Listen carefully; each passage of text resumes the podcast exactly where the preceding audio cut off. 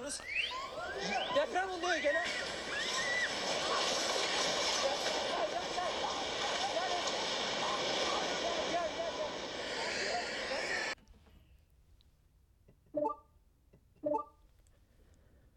Two fifty nine a.m., February sixth. I wake up in a haze to a message from one of my friends and colleagues of my MeWe Syria program in southern Turkey. He says we are safe now, Habibis, out of the home and trying to stay warm. The earthquake was very traumatic and caused a lot of damage in Gaziantep and other cities. I'm confused. I don't understand what's going on. It's now 3 a.m. We interrupt the regularly scheduled narratives inundating your senses to bring you this. The Understory. I'm Mohsin Mohi Ud Din. We're happy you're here. By joining us now, you're creating a space in your day to put curiosity above fear and perspectives above conclusions. What you see about the people around you and perhaps what you see about yourself is only what's on the surface, the overstory. We invite you to discover the deeper perspectives and narratives fighting for the light, the understory. Because it's the stories you tell yourself about yourself that shapes how you treat yourself. And how you treat yourself shapes how you engage with the people and planet around you.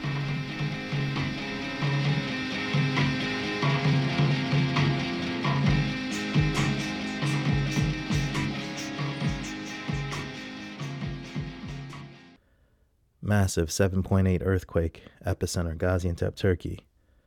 Aftershocks 6.1, 6.5. 200 people feared dead.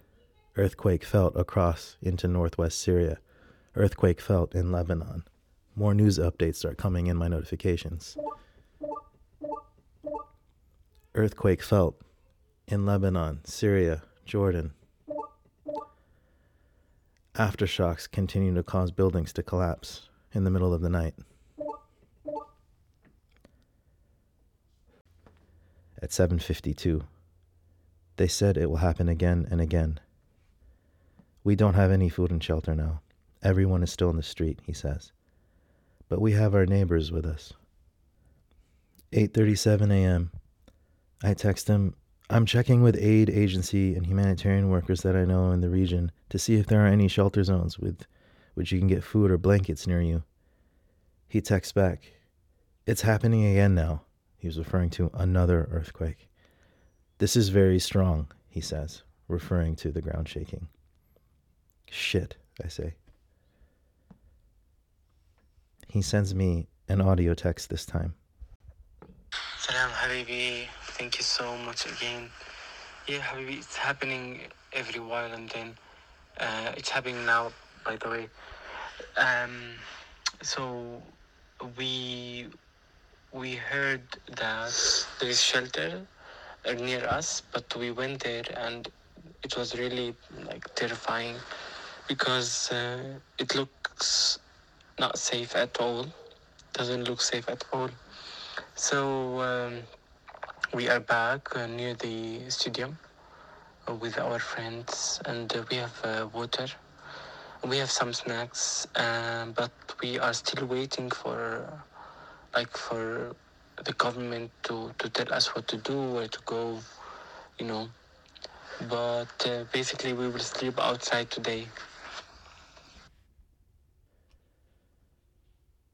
Me and my colleague Jacqueline are frantically making phone calls, sending Instagram messages, WhatsApp messages to our volunteers and community members from our MeWe Syria team who are based in Gaziantep, Kilis, Rehanli, and Urfa, which are near the epicenter of the earthquake. We're slowly getting in touch with some of our team to make sure that they're alive and that they're okay. Some we can't get in touch with. We will sleep one day in Ankara and then we will go to Istanbul tomorrow.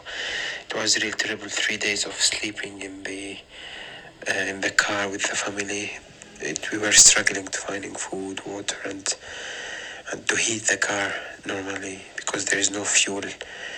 It was really terrible in Gaziantep, but comparing to other areas like Sanliurfa and uh, Antakya, It's now been several days since several earthquakes struck Gaziantep in southern Turkey, where a lot of my team, who have been leading MeWe Syria, have been going through the rubble, sleeping in cars, sleeping in mosques, trying to understand what just happened.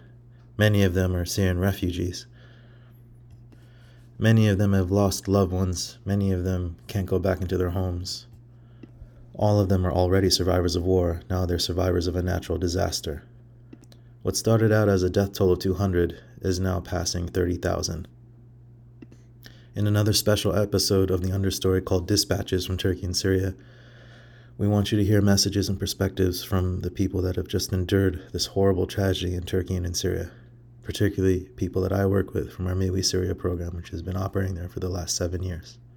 In addition to understanding the context of the tragedy that our brothers and sisters are enduring in Turkey and in Syria, we also want you to hear and to understand and to feel the resilience and the hope and the strength that they are showing us and showing the world. In these perspectives is knowledge for us, in their voices and in their hearts and in their hope for a better world and in their fight for survival are lessons in our own fight for survival. Where there is togetherness, there is hope for transcending the darkness.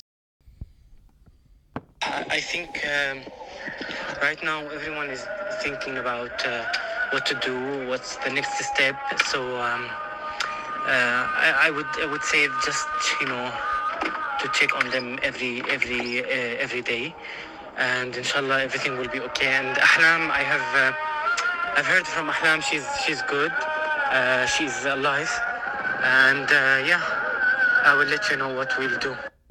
And it goes on like this for several days. Audio messages, social media check-ins to see who's alive, how are people surviving, and what do people need who are still in Gaziantep or in the surrounding area. Another friend and colleague posts something on social media from Antep he says, I survived from the earthquake, but I'm not yet okay. I'm unable to make decisions or to link logic with emotions. I'm always nervous, or I have a fickle mood. Any tiny interaction leaves me tired. I read this with empathy and concern.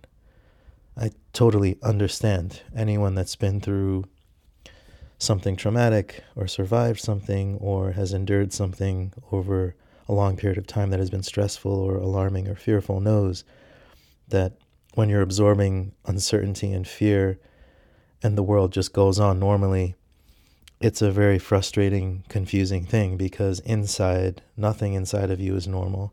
Everything is screaming, yet the world outside of you is moving on. And you're expected to act completely normal when the world outside of you is not normal and is completely broken. Um, it's a really unfair, insane position to be in.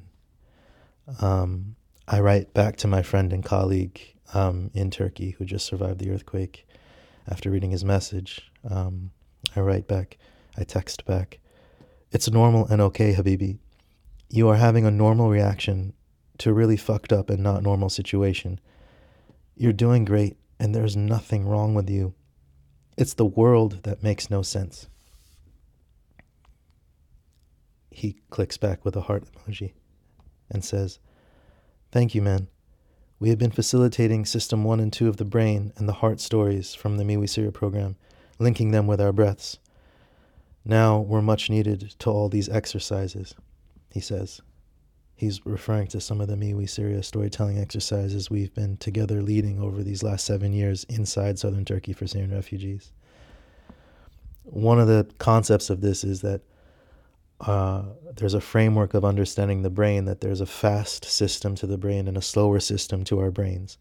And it's often said by neuroscientists that the first priority of the brain is our survival, which is good, it's what keeps us alive.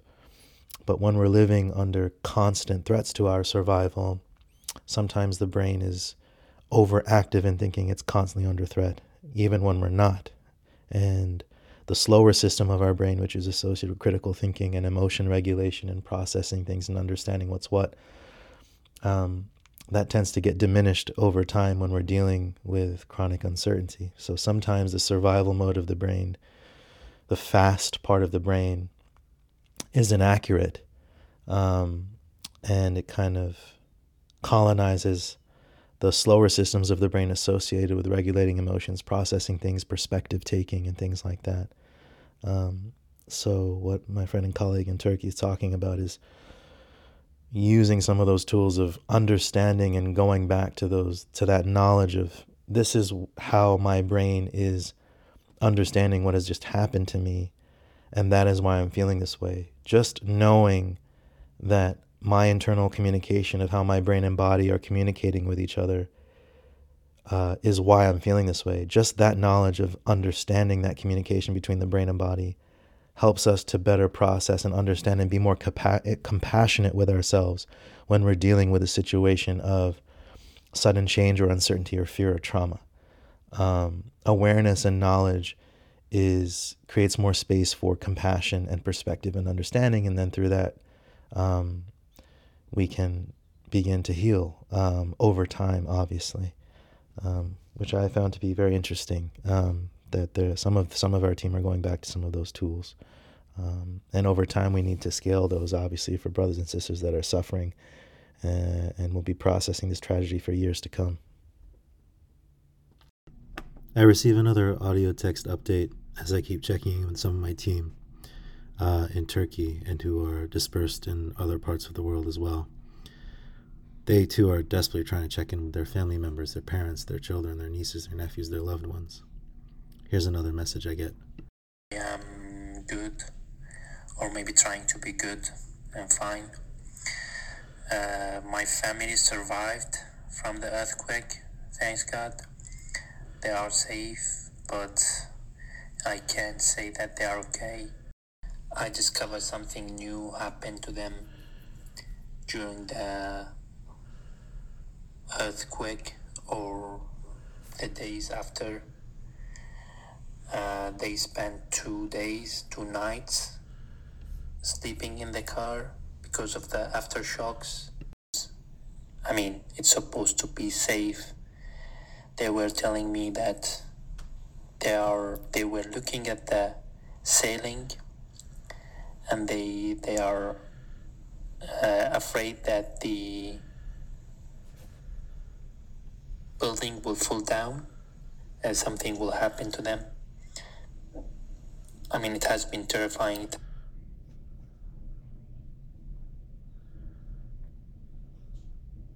I mean there's no words explaining what's happened.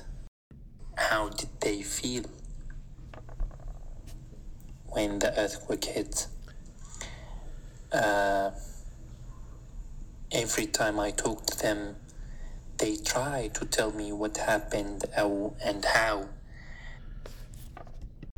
they felt about it, but they, they cannot express exactly how do they feel about it and how scary it was. I don't know. Don't know. I couldn't even sleep well during the night. Every time I hear the notification and message coming to my phone, I feel like that I have to open the phone and I have to to look at the message and see if there is anything happened uh, anxiety you know and uh, stress all the time. But now they are okay. I mean they are safe at least uh, in istanbul waiting for the aftershocks to at least uh, get down because it turned out that there there will be aftershocks for maybe weeks or months. We don't know. Another friend and colleague from our MeWe Syria community posts on social media My family is still facing racism, and they have to deal with many racists even during those difficult times in Turkey. Hashtag Syria, hashtag Turkey, hashtag no racism, hashtag earthquake. Um, and this is something that has been affecting minority communities, vulnerable communities, um, not just in Turkey, but around the world. um, before, well before this earthquake, well before even the pandemic, um, there has been a rising tide of the weaponization of language and words and communication around the world in the last several years, which has given to rising incidents of bullying, discrimination, politicization of issues of migration and refugees, um, rising inequality, increasing incidences of violence, um, even in the United States as well. It's not just in Turkey. Increasing incidents of racism and discrimination and violence against vulnerable and minority communities. Um, but to hear this from a friend and colleague who is a Syrian refugee in Turkey after the earthquake, that even the aid and humanitarian system is politicized, um, is quite disheartening. Um, and you don't have to go that far back. I mean, even with the crisis in Ukraine and what communities are dealing with in Ukraine, but how the humanitarian system responded to Ukrainian refugees versus how they responded to refugees from, um, you know, East African countries, to how refugees responded to uh, communities in Southeast Asia and Afghanistan and communities in the Middle East is very different. Um, and that has to be called out as well. It's now been one year since the devastating earthquakes took over 50,000 lives and displaced millions of people in Turkey and in Syria. At MeWe International, we did our best to mobilize over $20,000 in emergency aid funds. What we ended up doing was reaching back out to uh, our teams, our Syrian refugee led teams uh, near the epicenter of the earthquake in southern Turkey. Um, and once we were able to get some emergency aid for some of our team to get uh, temporary shelter, transportation support, food stipends, um, we then gave out micro grants to our Syrian community facilitators who are themselves survivors of the earthquake because what they wanted to do was to show up for their neighbors, their community, um, their family, their friends. Um, and we distributed more than four micro grants where Syrian survivors of the earthquake in southern Turkey uh, brought communities together and led spaces in open fields and in tents and in um, safe rooms where uh, children and parents could participate in creative tools and practices for their own mental health, psychosocial support, uh, and well being. Um, and our Syrian heroes in southern Turkey reached over 390 uh, people and earthquake survivors through their leadership and efforts um, which is pretty inspiring and incredible. And a year later, we continue to remember all the people that we lost, all the spaces that we lost, but we also hold close and, and hold true the survivors and the leadership and uh, the resilience that they continue to show us. And it's in our remembrance that we can find lessons and hope um, and hold each other up. We rise together. In this world of constant change and chronic uncertainty, where the tectonic plates holding us are constantly eroding and destroying, but also uplifting and rising, uh, it's the words and the stories and remembrances and messages. That's all we have. Um, and if we don't use these things uh, in a healthy way, and if we don't use these things in a careful way, um, we will be further fragmenting our collective humanity to which we all equally belong. So a year on, I hope we remember and continue to remember the people of Syria and in Turkey who endured um, these historic earthquakes a year ago. And uh, may we be better prepared to support them and aid them. Families and children who survived continue to need tools and support that are non clinical accessible tools for them to reclaim agency of um, their mind and their heart and their health and uh, we must not forget and we must not stop uh, trying our best to support them.